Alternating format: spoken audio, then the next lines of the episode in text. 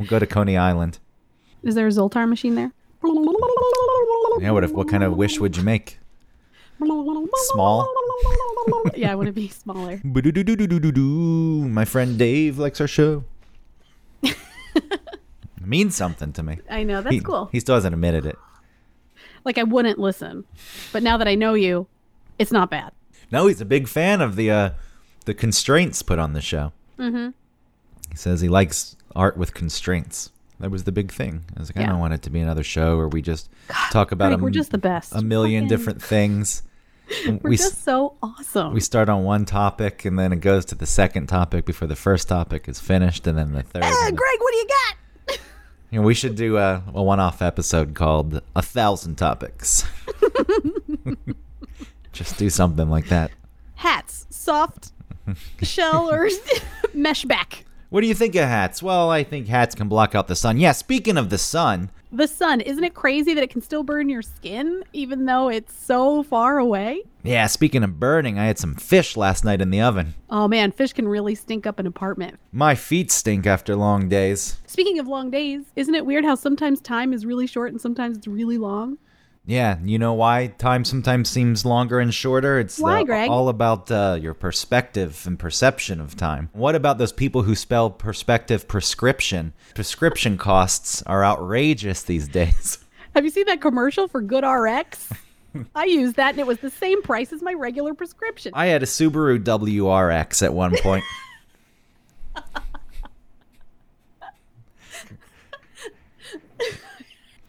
How many topics do you think we just hit? 10?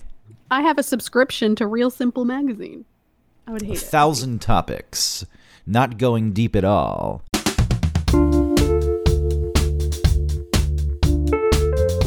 Welcome to One Topic, where we stick to one topic. My name is Autumn Fisher. And my name is Greg Russ. And we've been talking for about 40 minutes before we started recording. Because we get all the other topics out of the way before, so we can focus on the one topic, which I did notice you've said for the first time where we stick to one topic instead of saying where we try to stick to one topic. So I heard myself say that, and I was glad that I said it because I think that that's right. I think that that's the better way to introduce ourselves. You know, well, you were hedging your bets before, and now I think some confidence has been built, and you feel comfortable enough saying, we're going to stick to the one topic. Yeah, we're going to do it.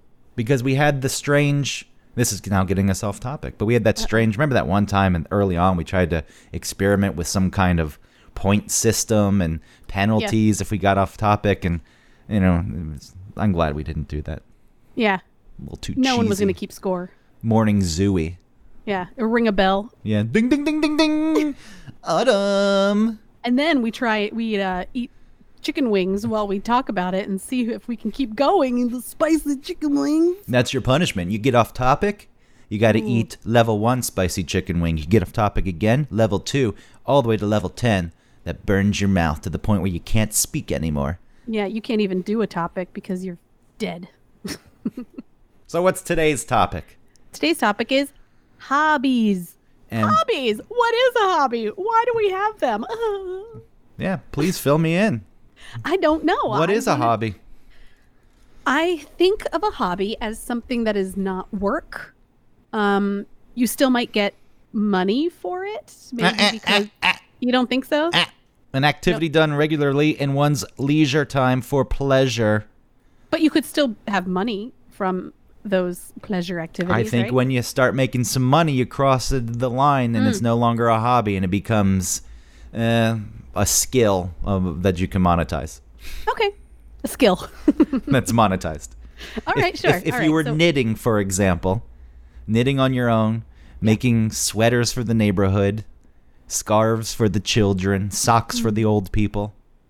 Mittens for the babies. Yeah, Jinx, we both almost said mittens at the same time. Mittens. You're doing that. Kittens. That's a hobby. But then the moment someone gives you money, that's a service. Okay. All right. So a hobby is something you can't get paid for, something you enjoy in your leisure time. Okay, so now that we've squared that away, thank you for joining us on this week's episode of One Topic, where we talk about one topic and give you the definition. Just define a topic, and then we're done. One definition. The show's changing. Tune in next week where we pull up. We'll have thousands of episodes. We'll just go through the entire dictionary. Micro podcasts. That's hilarious. That's a great idea where we just read the dictionary word by word. Every single thing that's listed in the dictionary under each word. And then that's it. That's the complete show. That's the complete show. We'll start with like, you know, aardvark or whatever the first. That can't be it. Something that starts with an A. Some people do read the dictionary as a hobby. Ooh. And I didn't. Those people are probably dead because they're old as fuck. I didn't mean for that to be like a heavy-handed return to the topic, but that is something. I've known people that do it. I read the dictionary. It's like, how much of that do you retain? Sure, you come across so many words, but there's a lot there. You holding on to those? I think it depends on the person, right? If you're the kind of person who can read something like that and retain it, I am not. It flies in and goes out my ears.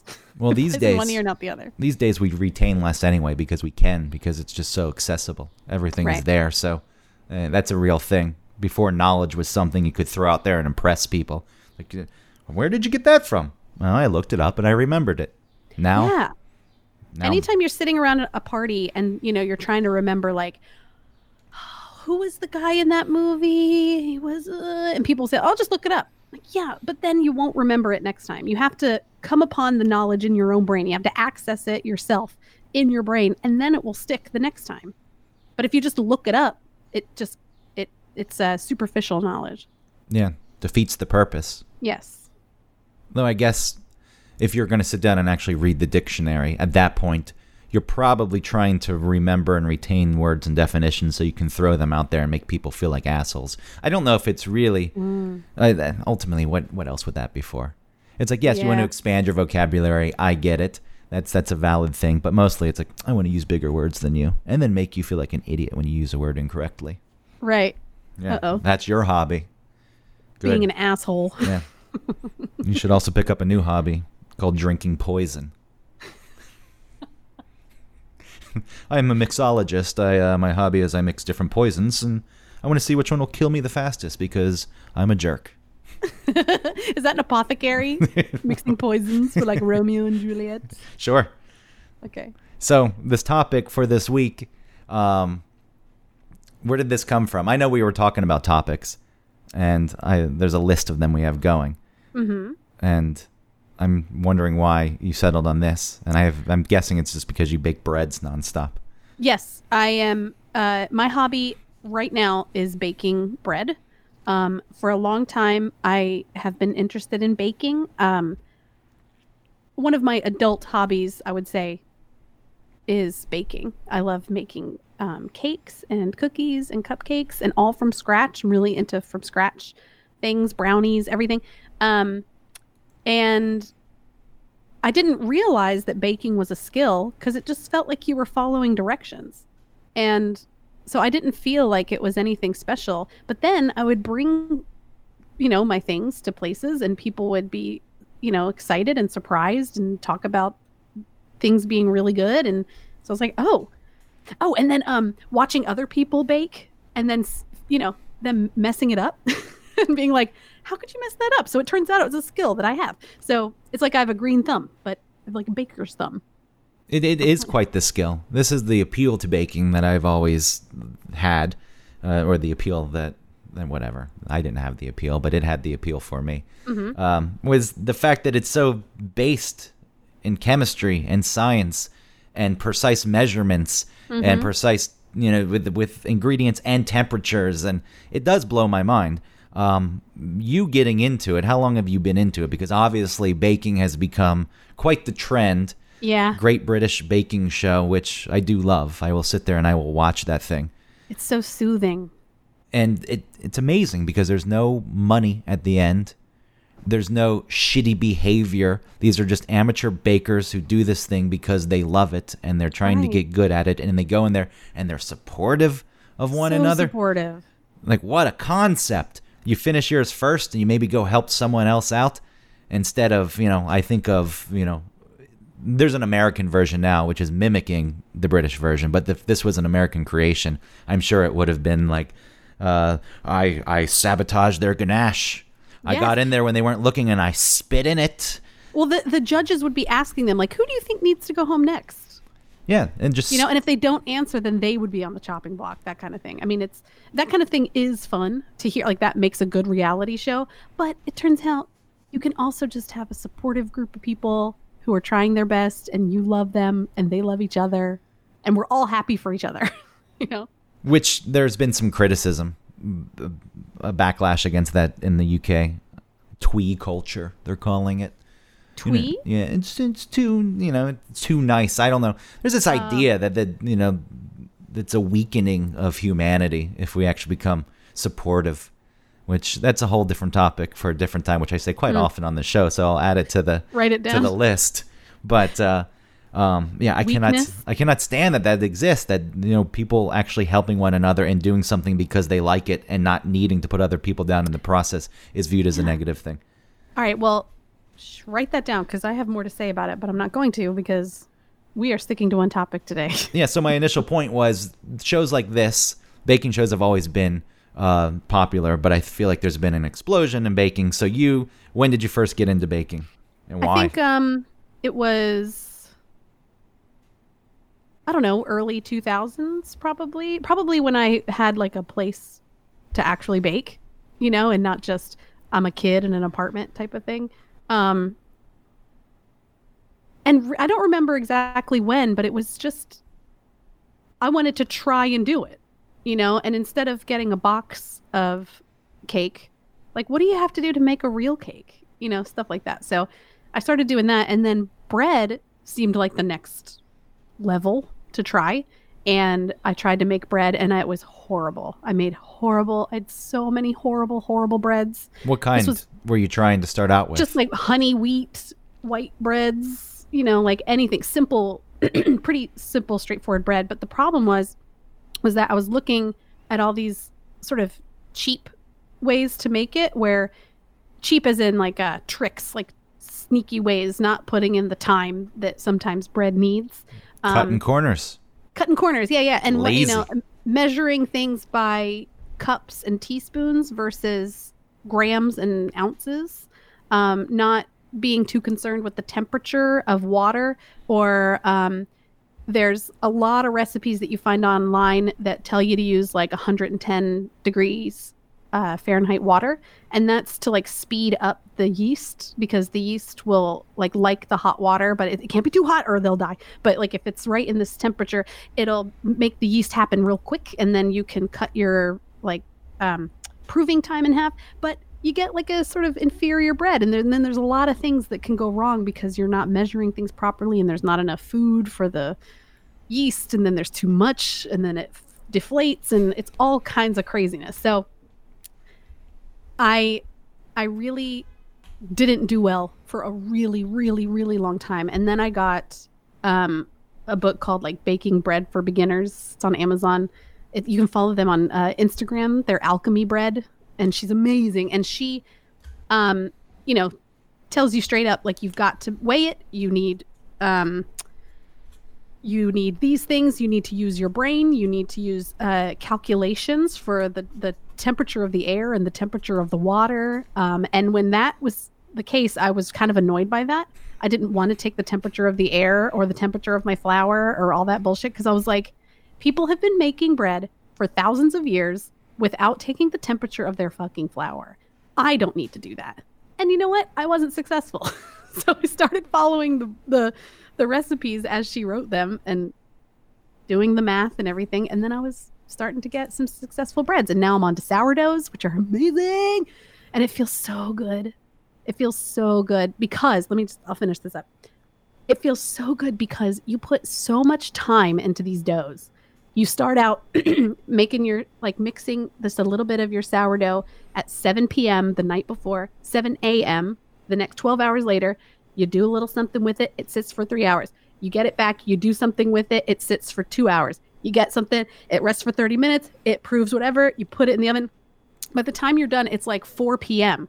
So you've been thinking about this dough for so long. And then when it turns out amazing and beautiful and your house smells so good, it is the best feeling. You have something to show for it. That's why. Yes. You've put in a lot of work. You've dedicated time. I mean, the fact that at first it was difficult and you didn't quit. I think that's a big thing. People start things and you were looking to cut corners and do it. I just didn't know any better really at first. Yeah, but you continued, so you're getting better at it and you're seeing better results. And so I think that's one of the big things in anything in life. But when you have tangible results after you do something, it is very satisfying. And, I think a big thing with hobbies, it's been shown that they're good. They can jumpstart your brain for like the other things. So you do the radio show with Eric, you do this podcast, you do other creative endeavors. And I think something like baking, because, you learn from doing. So that's a big thing. Anything that gets your brain moving in a creative type of way. And sure, if there's I would say baking is creative. You're literally creating something. And even if you're following a recipe, but these things, and there's a distinct purpose to it at that point. Like I'm making bread. That's not murky at all. You know exactly what you're doing. And I think all that stuff is healthy, using your brain in that way, then probably carries over, and then for the other things you do in your life, I would assume we could do some tests if you wanted. We could have a week where you didn't bake, and I could listen to the shows that you're on and see how your performance is, and they probably be worse. And then we have a week where you do bake, and I bet the performances will be better. That's my point. I do think that this kind of thing, stimulation of any sort, is going to help you in other areas of your life. Sure, I think it not just that, but also, like you said, keep going even when you're not successful. Like failure through STEM, right? Isn't that a thing? Failure through science, whatever. What is that? Do you know what I'm talking about? You're on your own on this one. Okay, there's like a science. There's a drown. I'm not throwing you any kind of life preserver. There's this sort of science movement from scientists talking about, like, these experts will tweet something and say, like, I fucked up so many times, but when this finally happened, it was a result of all these times I messed up. And so, or like weird things, like how Viagra was discovered, it was kind of a mistake, things like that. So making errors and not doing well at something really is you learning what that thing is. So like you're not going to be great at something at first. And if you are, it might just be luck. Sure. And I think that hobbies are a good arena to do this in because the stakes aren't as high. If it's professionally and you're getting out there, of course, you're going to make mistakes all over the place, but people make mistakes. They don't like rejection. They don't like failure. And, you encounter that. And if it's a professional setting, you may just quit. Or you may be fired. It could, be something where it's like you're not good enough. But you need putting too much pressure on yourself to relax and actually. Well, that's a big part of it. If you're not capable of handling the setbacks and the difficulties and the hardships, you may not move forward. And so, with a hobby being, an arena where you can afford more mistakes, I'm sure plenty of people still quit even in hobbies because it proves to be difficult. But there are things to learn from that. It's like, all right, this was difficult. And I got through it, and now I can apply that. I know that's not the end of the world if I fail, and you can apply it to different, again, realms of your life. Hobby's very important, it seems like. Do you have a hobby? Well, that's the thing. No. That's the thing for this show on hobbies. Do I have a hobby? At this point, well, I guess you could say that lines are somewhat blurred. I do... Yeah. Creative things that I shied away from for a very long time that I'm not making money for now. Again, writing. This podcast, you could say, I don't view it quite as a hobby.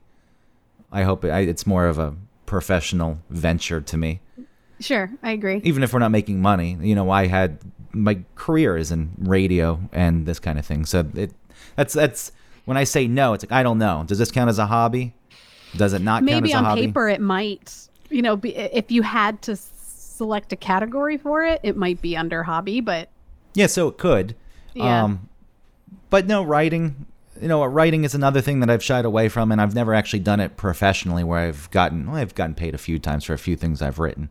But that's something too that I didn't do for quite a while because of the difficulties involved, mostly me thinking I had nothing to say.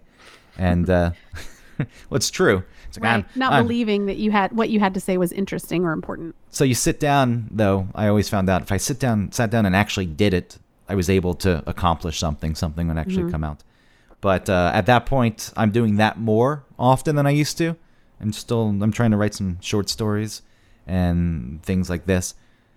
So I guess you could say that's a hobby at this point. In my mind, it still is like, maybe there's something I can relay into another creative professional endeavor.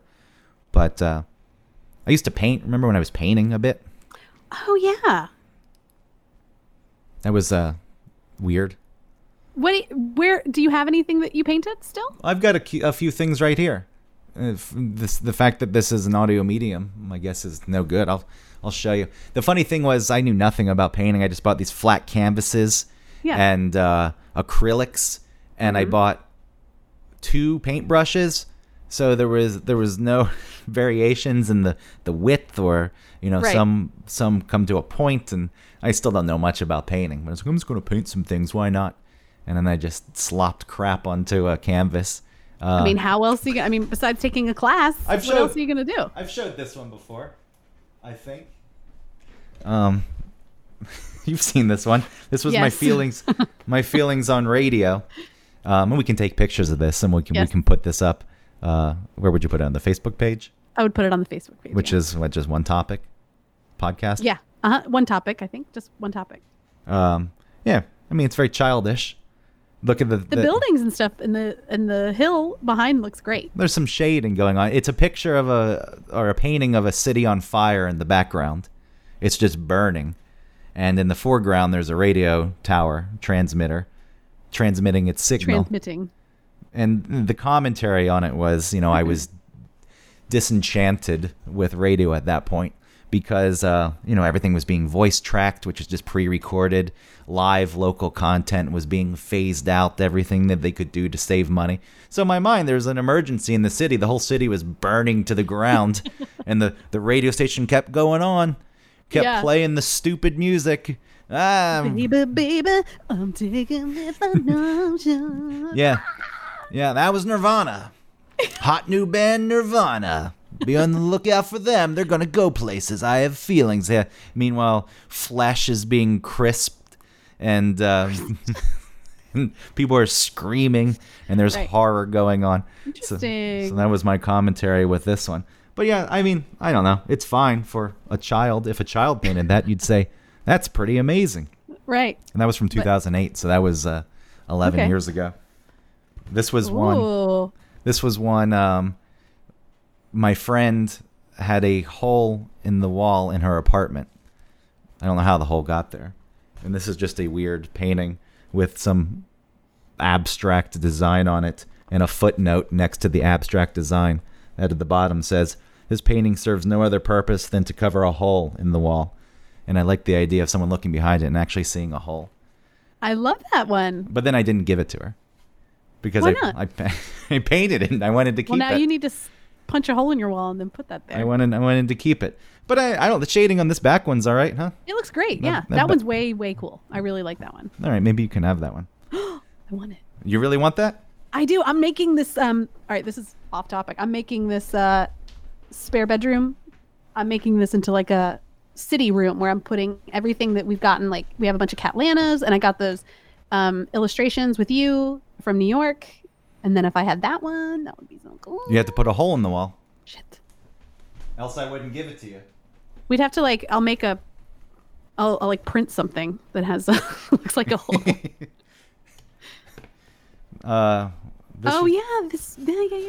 This was just I actually had astronomy notes from college, and I just created a canvas that looks like a sheet of notebook paper and copied my notes onto it. That one's awesome. I love that. I forgot that you'd made that. Yeah, it's got stellar properties, luminosity. You've had that forever. Luminosity classes, spectral classes. It's got the symbols for every planet, and the it's so old. Pluto still has. Oh no, I guess I put a little asterisk next to it. What is that? How do you pronounce that word? Asterisk. Yeah. See, I never know.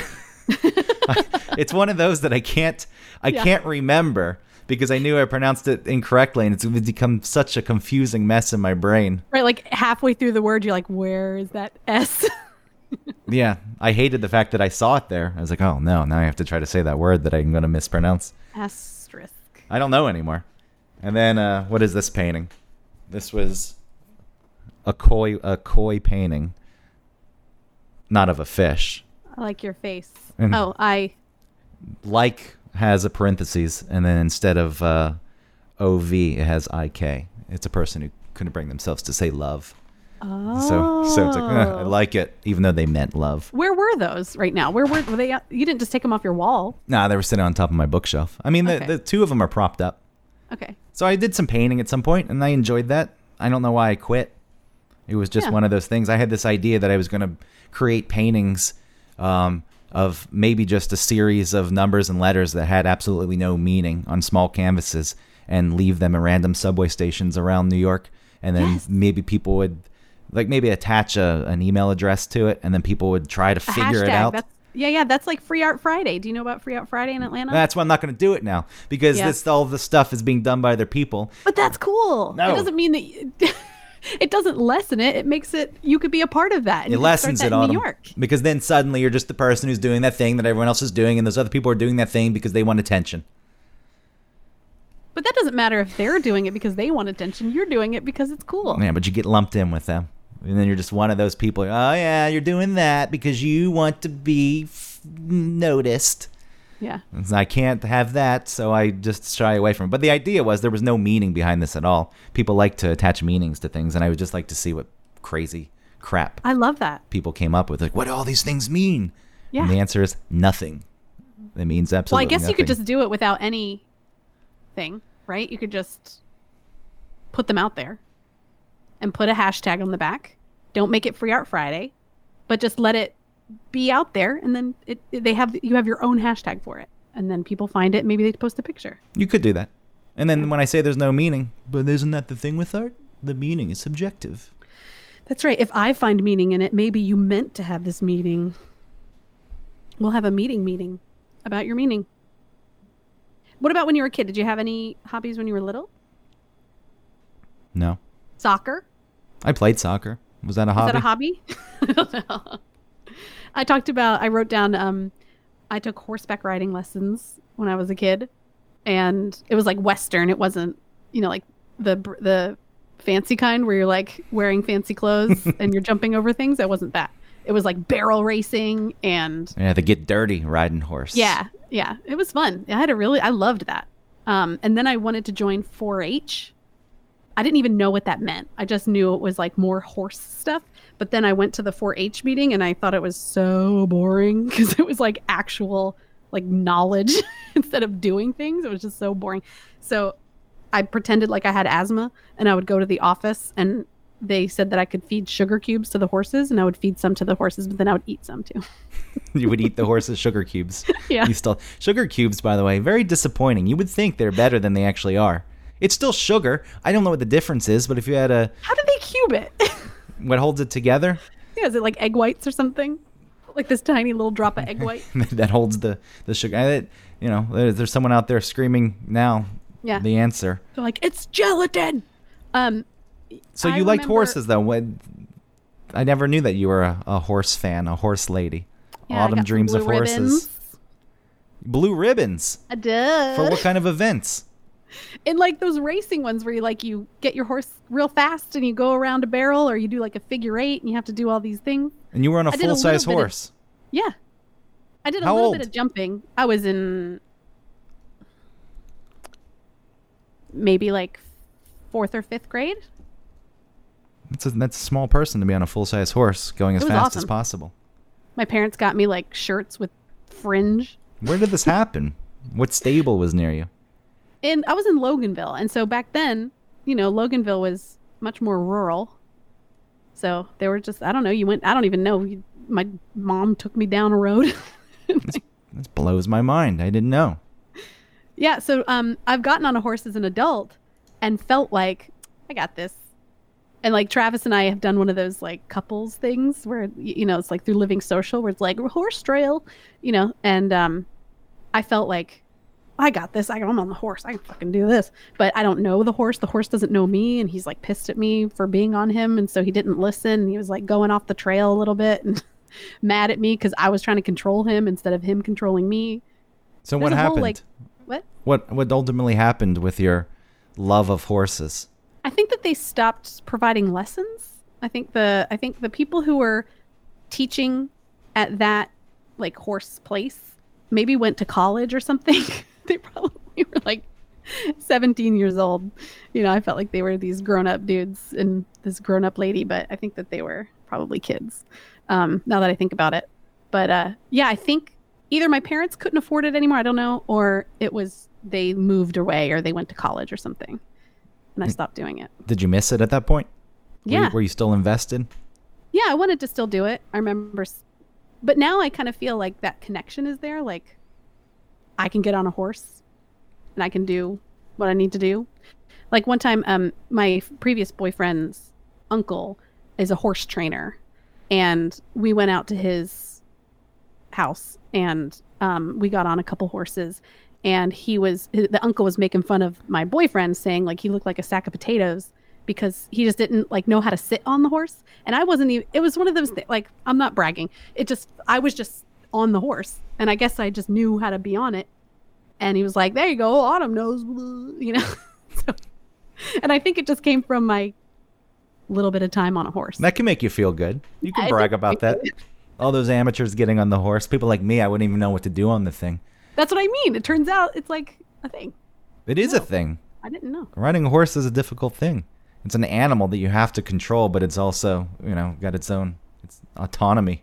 Yeah, you have a relationship. That's why people who are like, they don't want to get on a horse they don't know. Because the horse can be annoyed with you. Because they can't communicate with you and you don't know how to communicate with them. Yeah, there's no rapport. That's why with Red Dead Redemption 2, that's right. I had to bond with my horse. And you can get several horses, and I stuck with the one horse. I was like, no, this is my horse. We're in it together. I saw someone playing Red Dead Redemption, and they were like beating up a guy in the woods and stealing his money. And I thought, oh, Greg's guy would never do that. No, that's not a way to live. So, video games, is that a hobby? I was thinking about that because that was our topic last week. No, It's not really a hobby. I just play them here and there, and I haven't been invested that much outside of Red Dead Redemption 2. Okay. Photography at some point. This was before cameras were everywhere. Again, I have this bad habit. You're not like a basic bitch girl who's like, I'm a photographer. I have this bad habit of once things become popular and mainstream, I ditch them. It's like I don't want people to think that I'm doing this because it's the thing.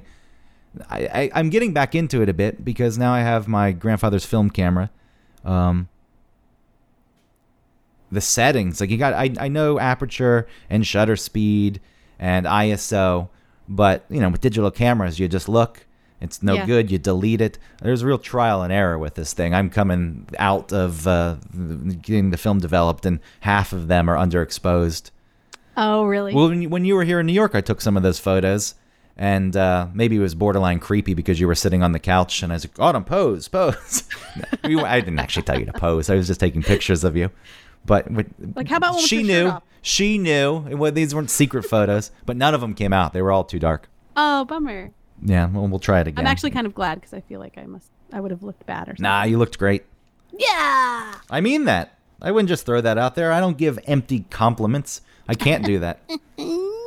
I can't. Like there's a block in my brain. I can't just tell someone a compliment if I don't mean it. So you look good. It was very nice, kind of looking, Autumn. But so with that camera, getting into photography, that's a thing. Yeah, but then there's the other side of it. I look like the asshole who's got the film camera and I'm overthinking all of this hipster crap. This is tying into our judging show. Yeah.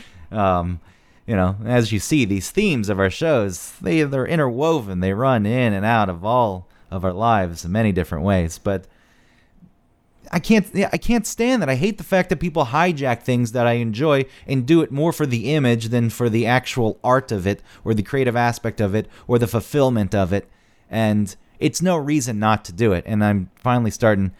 I will say, I take the camera out. I went to Central Park, and I still find myself kind of quickly grabbing pictures because I don't want to see people. I don't want people to see me, which is stupid. Yeah, because you saying that they hijack it, those two can exist in separate things. You can be doing it because you enjoy it and you are doing it for your own reasons, and they can be doing it for what you deem superficial reasons. And those two can exist at the same time, and one can have meaning and one doesn't necessarily have to. Exactly. They're exactly right.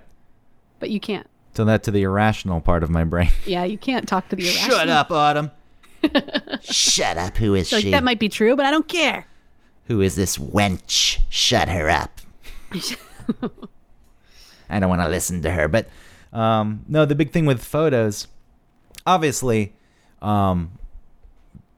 people are in it to show off now with phones, just where they are and what they're doing, and look how cool this is, or look at this picture of me. My big thing, I tried to get no people in the picture. I didn't like people in my pictures, though I liked it in urban settings. So it creates this loneliness in a city. So it's like, well, I know that's a city and there are no people there. One of my favorite pictures is Coney Island. Before they started to redevelop a lot of it, there was this building that was fenced off, chain link fence, weeds, part of the sign falling off, but it said Playland on it. And I loved it. I loved it, and it just felt so isolating and remote. And I actually have that one on my wall. Maybe that's somewhat cocky. I hang my own photos up on the wall. But that was a big thing. I like to go around and try to get pictures that don't have people in them. I love that idea. And that's a cool idea. I'm getting back into it. So that's a hobby. All right. That's something I'm going out and doing, despite the neuroses attached to it. But when you were a kid, you didn't have any real hobbies when you were a kid. Like you and your friends would go do something, or it's hard for me to establish a hobby because I feel like it's something that's somewhat focused. I like doing this specific thing and I go do it. I think as a kid we used to play baseball and street hockey and crap in the neighborhood and ride bikes. But that's just playing. I don't, you know what? I liked building models. I had little model airplanes and little model rockets. Okay. And I forgot about that. I built this SR-71 and the paint. What's that? It's a plane. Oh. It was the fastest plane in the world. Oh. It flew like Mach 4 or something, 4 times the speed of sound and very high in the atmosphere. It was a spy plane. It was before satellites were prominent. So it was, anyway, it's a cool plane. I liked it. And I built this model. And it was all going well until I had to paint it. Oh, you have to paint models? Yeah, if you're really doing it, you gotta, like, this thing needed to be black with a red stripe. And my stripe wasn't that straight. I mean, people who build models, they get so good at it. Like the amount of detail that can go into models. You ever look at model train sets that are done very well? Yeah, sure. They're insane. Oh, that's like a real old man hobby. If you want to talk about like young versus old. Train sets? Why do old men want to build like a mountain and then the train and then a little town? What is that? Why is that an old man thing? I think just because if you're going to get good at it, the amount of time and the detail that goes into it really requires your attention. Like, this town needs a post office. Yeah, and some patience. It's no different than people creating the fantasy worlds they live in now through pictures on Instagram, or they're curating a world. It just so happens you're the star of that world, and you can just present snapshots of it. Yeah, and I think people like creating this little world. Huh. You are the god. They could smash it if they wanted. They could come in and like, oh, the floods come in, little world, and then just dump a bunch of water on it. But there's so much work. Maybe that's why God doesn't, if God exists, maybe that's why God doesn't kill us all. 'Cause he's like, oh man, I put so much work. These idiots. Yeah, we're his or her or its model. I prefer it just because I feel like it. If there's a god, it's something that we don't know. It's Do you know that play? Oh shit, I forget what it's called, but there's a play where Earth and then a bunch of other worlds are just school projects, like a college thesis, and different people project or present their worlds, and then they have to get representatives from those worlds. And they were gonna beam up from Earth these, you know, very elite humans, but they were gone on vacation, and then the people house sitting for them were real, like, you know, like a plumber, and then I think the lady was a 411 operator. So you can tell when this was. Did you see this play? Yeah, my parents were in it. Where was this? It's called The Whole Shebang. That's what it's called. No, it sounds interesting. Yeah, so it was a church. It wasn't a church play, but it was at a church. We were part of a playhouse at our church. So plays. I was in a lot of plays when I was a kid. Anyway, so this one, so the Earth, so then, you know, he's real embarrassed that these are the humans, and other worlds have a better language with less, letters in the alphabet, and it's more sophisticated, where ours has, this many, blah, blah, blah, and he only gets a C+ on Earth, and he's really upset about it. No, that sounds like a very interesting thing. Yeah. I would look into it. I like the concept behind it. I think Balky's in it. No, who's the brother who's American? Or the cousin from Perfect Strangers, Larry? Yeah. Yes, he is in the movie version, or the play version that you can find. I don't know. I would say plays. I was in some plays. I was in the Lion, Witch, and the Wardrobe, and Godspell, and Joseph and the Amazing Technicolor Dreamcoat. How old were you for that? In Joseph, I was in elementary school, I think. That's quite the undertaking for children that age. But everybody else were adults or high schoolers. Oh, okay, got it. You just played. I was just in the chorus. I was thinking it was a school play where all the kids were in it. Oh, that's a difficult one to pull off. But I was Susan in Lion, Witch, and the Wardrobe. Is that the older sister? Something like that. I did a okay job, I think. Not that great, but we're sounding like one of those podcasts I make fun of, Autumn. Here's this thing that I can't tell you about. I don't remember. I mean, but I was in place. And I think that I was the kind of kid who would have been, I think, a theater kid. But I kind of felt like you, where it's like the people who are theater kids are very like out there and showy. And it's only for the sake of being showy.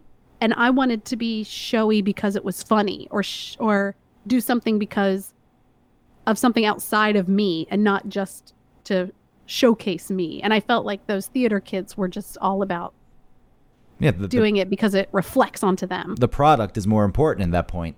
Right. It's doing this for an audience. Without the audience, there's no point in doing this at all. But that thing gets switched around because there is an audience, then it's about me. Right. They're here for me. And if you're a good actor, at some point, maybe people do come out because you're in it, but the content better still be good. But just the way that they acted, I just felt like all the theater kids would always hang out in this hallway, and just the way that they acted over there, and like drama that was going on between all of them, it was just so. It's just everyone looking for acceptance, ultimately, is what it comes down to. And there's a strange thing with welding at some point. So there was a place you would pay, and they had workshops and different classes here in New York. Woodworking, furniture building, stuff like that. Welding, for some reason, became one of the most popular things. And people were doing it. I don't know if because they actually wanted to weld, there was a social element to this. And that's fine. If you want to go do this and you want to socialize, I'm not going to get down on that. But it becomes more of a show at that point than actually learning to weld. And these people will come out with these really shitty sculptures with awful weld points. And I was like, okay, great. You did that. And if you really cared about doing that and you kept practicing, I'd be supportive. But it shouldn't affect me so much. I shouldn't care so much. If these people want to... I do buy into that, Autumn. I do buy into live and let live. When I have a problem with it is when it's something, this one doesn't bother me as much because I never wanted to weld, but I have a problem when it's something I also want to do, and then I think it reflects something about me that's not true to the world. Right, because you're looking at those people and you don't like them, but then you doing that thing means you are them. But there's so many things I'm interested in, would like to do, that it's kept me away from doing that, so that is stupid. There was a point I told you I built the model planes, but those model rockets, the ones that you could actually launch. Right. You would go to Michael's and you would build them, and then there were different size rocket engines, and there was a launch pad, and they would just fly up, and if you did it correctly, a parachute would come out, and they would come back down. And I remember I built one I was really proud of, and this guy just made some offhand comment about it being ugly. And then it ruined it for me. Oh, no. I just kind of gave up. Who was an adult? No, it was some other kid. Okay. Who also was doing a rocket. And his wasn't good. And ultimately, he was probably just jealous of my rocket. Yeah. But it's one of those things. Like, why did that affect me so much? You look back and there's regret. It's like, that was stupid. I can't believe I shied away from doing this. I think about that movie, Defending Your Life, a lot. Do you know that movie? Fill me in. Defending Your Life is where a guy dies, and before you either get to come back to Earth as another thing, like as another human and try again, or I guess you go off to heaven, you're sort of put to a trial where they review episodes of your life where you were scared or you didn't make decisions or do things based on fear.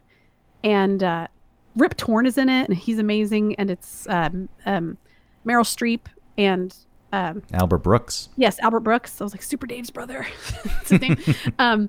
It's this amazing movie, and a lot of things. And so I think about going through my life. What episode? Like, I'm at a crossroads. I can do something and be fearless, or I cannot do something because I'm scared. And will that play in my defending your life? So I try and do the thing that I'm afraid of doing, but still do it. I like that you got this lesson from that movie. Yeah. Which is nice, because it's a good thing. I think that it could be helpful following that if you're applying that to situations in your life. If you found that you're sticking to this. Sometimes. When are times that you haven't? When are times that if there's anything you've come across, you're trying and you're like, nah, I'm not going to do it. It's not. It's more of the times when I remember and then I do it. Like, oh, there was something I wasn't ready to think about this. It was something recently where I was like, I got to do it because I'm afraid. I'm nervous to do it. Like little things like going up and asking for something, you know, I'm afraid to go up and ask. But the brave person who is afraid but still does it, they are going to get to go to heaven or wherever, to the next plane of existence, or I'm going to have to come back. And so I think, like, just go do it. And a lot of times it works out. Or, you know, it's the same sort of philosophy as people saying, like, I say yes to things. I try and say yes. And it's the same kind of thing, you know, just trying to be positive, I guess. And then also saying, like, I will do that thing, even if I don't want to or I'm afraid of doing it. Like, you just try and do it. It's interesting how difficult it can be. And in theory, it's very simple. You're scared of something. Who cares? Just try it. Yeah. And I feel like it's taken me until this past year to finally get. There have been points in my life where I'm making decisions that I'll do it. Moving to New York, for example, was a pretty big thing. And I just did that. I didn't think twice about it. And if I overthought it, I probably wouldn't have done it. But in general, you're facing something that is a bit scary. It is crazy how easy it is just to put it off and then not do it. And then be aware of it. And say, why am I doing this? I should just say yes to it. And then you still don't do it. And I feel like, you know, all this neuroses I'm throwing at you about doing things and other people and what is it, I'm finally starting to just put that crap aside or doing things that I am scared of. I'll tell you, the writing is something I was actually more scared of because it was something I felt like I was always good at in my life since I was a kid. And there's a fear that comes along with that. It's like, well, if I write and it turns out it's not good, then that means this one thing that I thought my whole life I was good at, I wasn't good at. And what does that mean? Where does that leave me? Yeah. Which is dumb. And now that's scary. No, that makes sense. That's not dumb. I think that's scary. That's a scary thought, especially to have been told or to think this thing about yourself. And then because it is a creative thing and it is from your soul, right? It's coming from you. You put it out there. And then if it gets rejected, it's not just a rejection of your work. It's like a rejection of you. And exactly. And what you find, or what I found out at least that I was doing at some point when I would write, when I would try to write, it wasn't the kind of writing I wanted to do. There was There were protections built into it. Oh. That way, if it was rejected, it wasn't a rejection of me because it wasn't really, you know, my complete beliefs and feelings and thoughts put out there. Which, what's the point? Yeah. What's the point of writing? But now, finally, just moving past that. I'll tell you, in the time between being a kid with the rockets and the things that I enjoyed and I didn't really think about. Oh, I will tell you quickly. I had a go-kart that I wanted, and a hobby was taking care of the thing. I painted it. I bought new tires for it. I mowed a lot of lawns for this. Then this kid in the neighborhood, like I bought this thing, and working on the engine as much as you can work on a pull start engine that's like a lawnmower engine. Uh-huh. There's only so much you can do. But I was like, I'm going to maximize the specs on this, and I'm really going to get this go-kart up and running. And this kid in the neighborhood, whose parents bought him everything, bought him a two-seater go-kart. Uh-huh. And it was faster than mine. And it was brand new, and mine was old. And that was one of the times, like, I don't care. I wasn't discouraged, and I kept working on it, and I felt good about it. And I felt like there was something that I got out of that because that was my go-kart. My parents didn't just give it to me. And the way he treated his go-kart, he didn't care. Leave it out in the rain. Wouldn't put the oil in. What are you doing? No, yeah. So anyway, there was this point as a kid, and like you're doing things, and then whenever this fear sets in, here's how I spent my time. This was my hobby, playing online dominoes. I looked it up before this, 18,642 games of online dominoes. With a 54% win rate, which is pretty good. 18,000 what? 18,642 games of dominoes. Wow. So you're playing online with other people. Yeah. And this is what I would do. And I loved looking at the stats. The stats were quantifying the amount of time I wasted. And for some reason, I thought that would motivate me to get me to do other things. Right. It's like, look at all this time. You can look right here on this screen. You can see how much time of your life you have wasted. But instead, I found comfort in it. There was some strange comfort that I got from looking at all this past time. Was it that you didn't, that was time when you weren't putting yourself out there? Yeah, I wasn't putting myself out there. I wasn't doing anything. I wasn't doing anything. Yeah. I mean, there's the element of safe. You were just safe. I enjoyed playing dominoes. Sure. I don't think there's an excuse to play. I've never played dominoes ever in my life. Oh, there's many different ways you can play. You can play no fives. You can play fives. Yeah, I will teach you one day. But there was if you want to talk about fear, in this online, people would trash talk in the chat, which I thought was stupid, but they would write things like, I hope you die. I hope your family dies because I beat them in a game of online dominoes. But they're the guys who actually play in the parks. I was pretty good at dominoes. I'll tell you, I was pretty good. I could have held my own. But getting out there and sitting across from those guys and having them throw their shit talk at me, no way. There's no way. No. You could just be the silent guy. You didn't have to respond. Here comes white boy. Yeah. Here comes silent white boy. Yep. No, but that's something, too, that I think could have been fun, and there's more value in it then. See, the other phrase I like to think of is fortune favors the bold. I really like that phrase. Mm-hmm. I think that's something that I like to think about. So if I were you, I would make myself go play dominoes with them. Yeah. Well, it's been so long now. I finally moved away from that. Mm.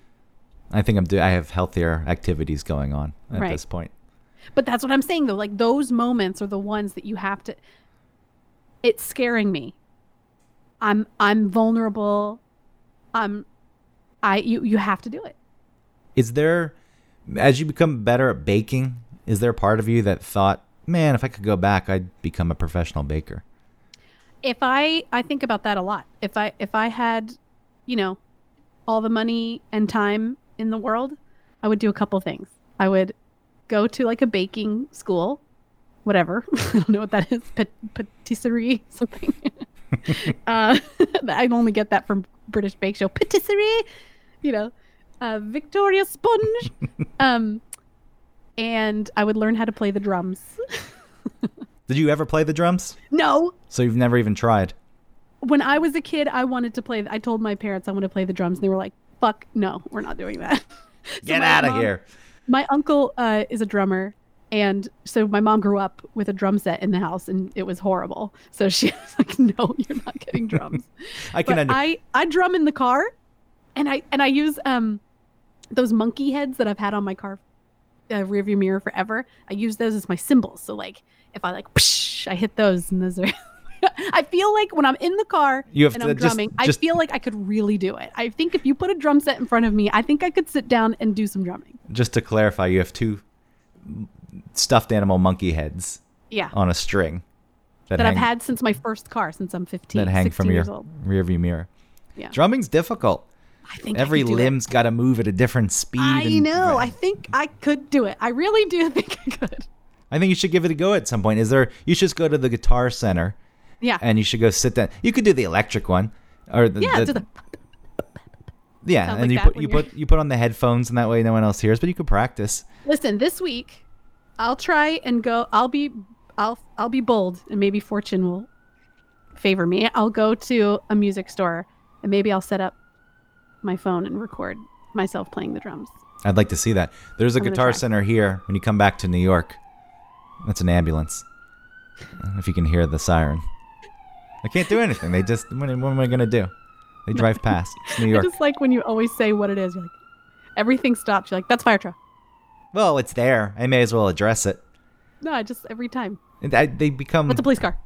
They blend in. You don't even hear them. But when I'm recording, I try to be aware of it. So, you know, if whatever. That's how I make it interesting. That's your hobby. Yeah.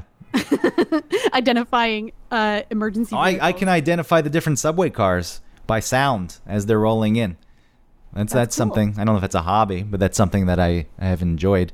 I mean, there are people who really get into trains like that, and it does become a hobby. I was in Philadelphia and coming back up to New York, but I took the regional rail in Philadelphia, which is SEPTA, which is an awful name because it makes me think of septic.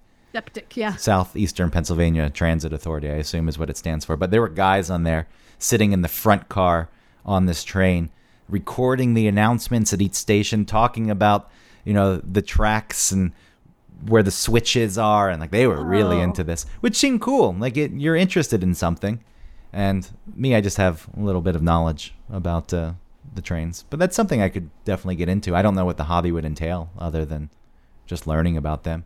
I guess if you could ride all the rails and get it, because this train was different in the way that you could see out the front. A lot of trains you can't see out the front. I feel like that person on paper would be a hobo. You know what I mean? Like they're just riding the rails for fun. Yeah, did the hobos ride the rails for fun? They learned the rails because they had to get places. I guess they were getting places, but I don't know. I feel like those guys, they're kind of hobos. Minus the stick and the bindle and the beans. I think they were just people who are highly interested in something.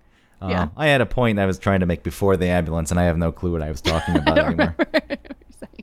Yeah, distracted me at this point. Sorry. No, it's all right. But I asked you about the baking thing. Oh, you were talking about drumming. I was going to say you're going to be back up here in New York at some point. So there is a Guitar Center. My friend Dave used to do that in the middle of the night at there's a 24-hour Best Buy. And they had something like that, and he would just stay up all night, and then 3 a.m. go drum on the synth drums of the Best Buy. So why does a Best Buy need to be open 24 hours? There's no reason. I have no clue. Just one of those things. We're in New York, so we're going to do it. Yeah. No, with hobbies, I feel like one of the things that I encountered though, if you get into something that you really like, you know, space is a hobby for me. Learning about it and studying it. I'm not a professional. I couldn't hold my own in a conversation with someone who really knows their crap, but I know enough, and I find it to be interesting.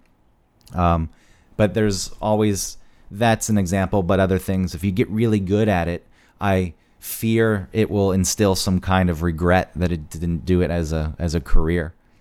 I don't think it's never kept me from shying. It's never kept me from doing something. But there are a few things I was like, wow, I wish maybe I had done this professionally.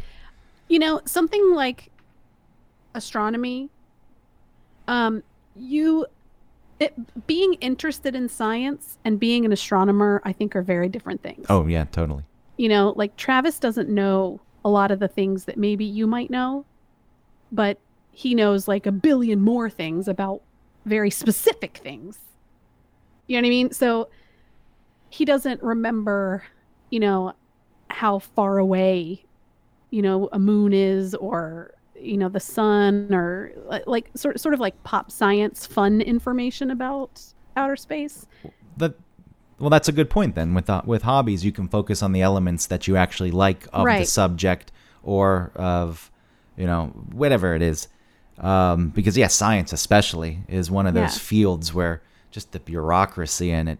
And I don't know, if you can get your own funding, sure, you can do your own thing. But for the most part, you're working for people who got the funding and you're listening to them. And there's such egos involved and you're trying to prove things. And if you're working for a person who has this hypothesis and then the research starts to disprove it and then they're going to fight it. Like, no way, I've dedicated my whole life to this. This can't be wrong. It's not really something I think that I would want to. I think that if Travis were here, he would say that doesn't happen. And maybe that's just in this particular field of science that people aren't like upset. It's happened in the past though. Yeah. I know. I mean, eventually you'll move past the things that are incorrect, but there are people. Because he disproved his advisors.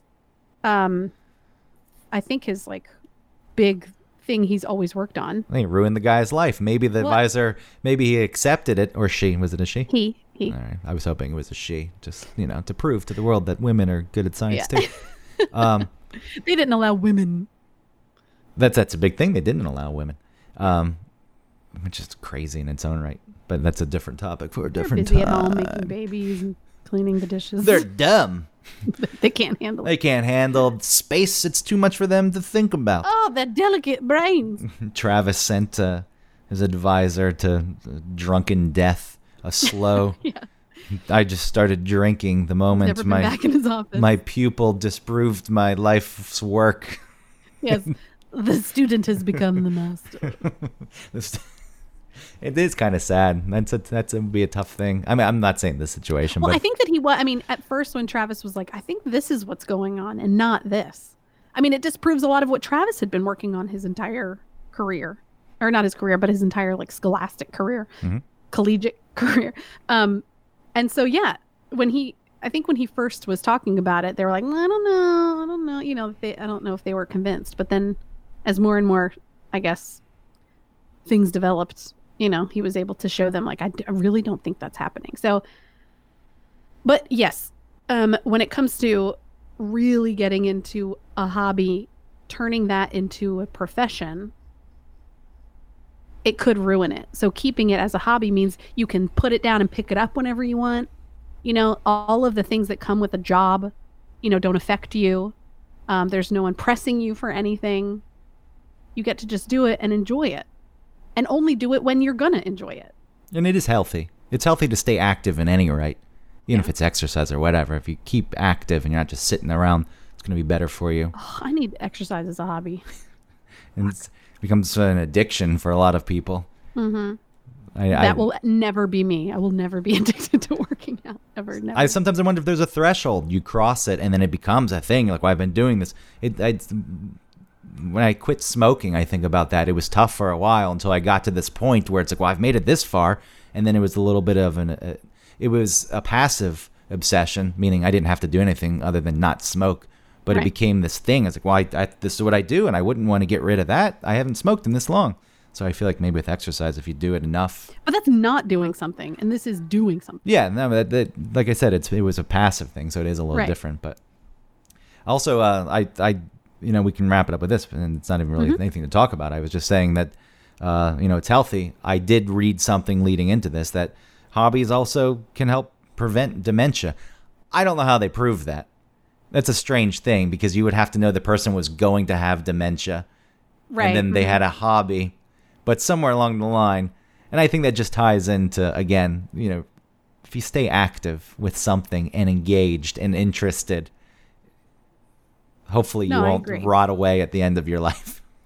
I was going to say, too, I don't think that, you know, that indigenous people or like primitive cultures had hobbies, because everything they did was about making something for a significant purpose in their lives. Like no one is no one in a, like, no, there are no tribes people who are like, I just make bowls because I just love it. It's like, I love making bowls. You know what I mean? Like, I think maybe hobbies are a pastime of the privileged. They can certainly be. Yeah. And that's okay, I guess, if you're aware of that and you don't use it to present yourself as some superior being. No, like, I don't mean it like that. No, I know what you mean, but it's like a pastime of the privileged. It's like, I make bowls. I'm better than... Yeah. No, just, you like making bowls, make the bowls. Right. And leave it at that. It doesn't need to be anything more than that. Like, my hobby is busting up this corn into dust so I can make it into a paste to feed my kids. It's just my hobby. Fine. Don't tell me about it. Let that be your hobby. I you know, if you're an enthusiast and you want to talk to other enthusiasts about your hobby, that's one thing. But my hobby is to cover myself in this red mud so my skin doesn't burn in the Sierra, in this hot, you know, Sudan sun. It's such a tough life that I have. As you said, people in the past, they were constantly doing things. Now we're at the point where a hobby could be, I sit around all day. Yeah. I sit around. My hobby is TLC. Yeah. So the person I watch TLC. Bigfoot hunter. I hunt Bigfoot. That's my hobby. Let me tell you all about my hobby so you know that I'm not one of those people who sits around all day. Look at my hobby. Look what I do. I'm so active. I'm so interesting. I'm a cyclist. Yeah, look at this. That's what it turns into in my mind when someone's talking about, nah, I knew this.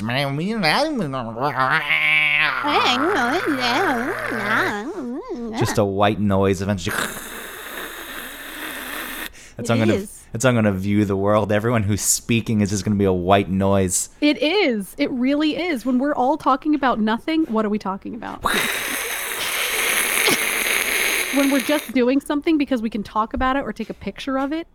Like this show. We're doing this because we can. On this episode of... That's what this whole episode really was... But we're not doing this so that other people will see it and then it will make us look good. Yeah, we're making this because we believe in something and we're doing it and we feel like it's like something cool is happening. Yeah, we're trying. And if some people like it, that makes it worth it. We're not doing it so that we can tell our friends, like, I have a podcast. No, I don't. I don't really tell most people that I do a podcast. Yeah, it's not something I share. I'm starting to share it with some people that I trust because I actually want their opinion on it. Right. Not because. And if we did care about the way that we were viewed for having a podcast, then the content would not be what it was. We would not be as honest. We would make sure that we're presented in a certain way. Oh, yeah, that hygiene show would have never existed if we cared about what people thought about us. I marked the date that I just changed my sheets on the bed, and I'm going to let everybody know I changed them this week. So mark your calendars and see how long it takes till I change these sheets. All right, wrap it up, Autumn. This one's... And, like, this is crazy, like... Thanks for listening to this episode of... Rating. This episode, it was classic. Thanks for listening. Find us on iTunes. That's the first time we put an inside joke into this show. Rate and review us. It helps us look good on iTunes because that's what's important, I guess. Go to Podbean, follow us there. Find us on Facebook, One Topic. You can write us there. You can talk to us, whatever you want. We love you. Thank you for listening.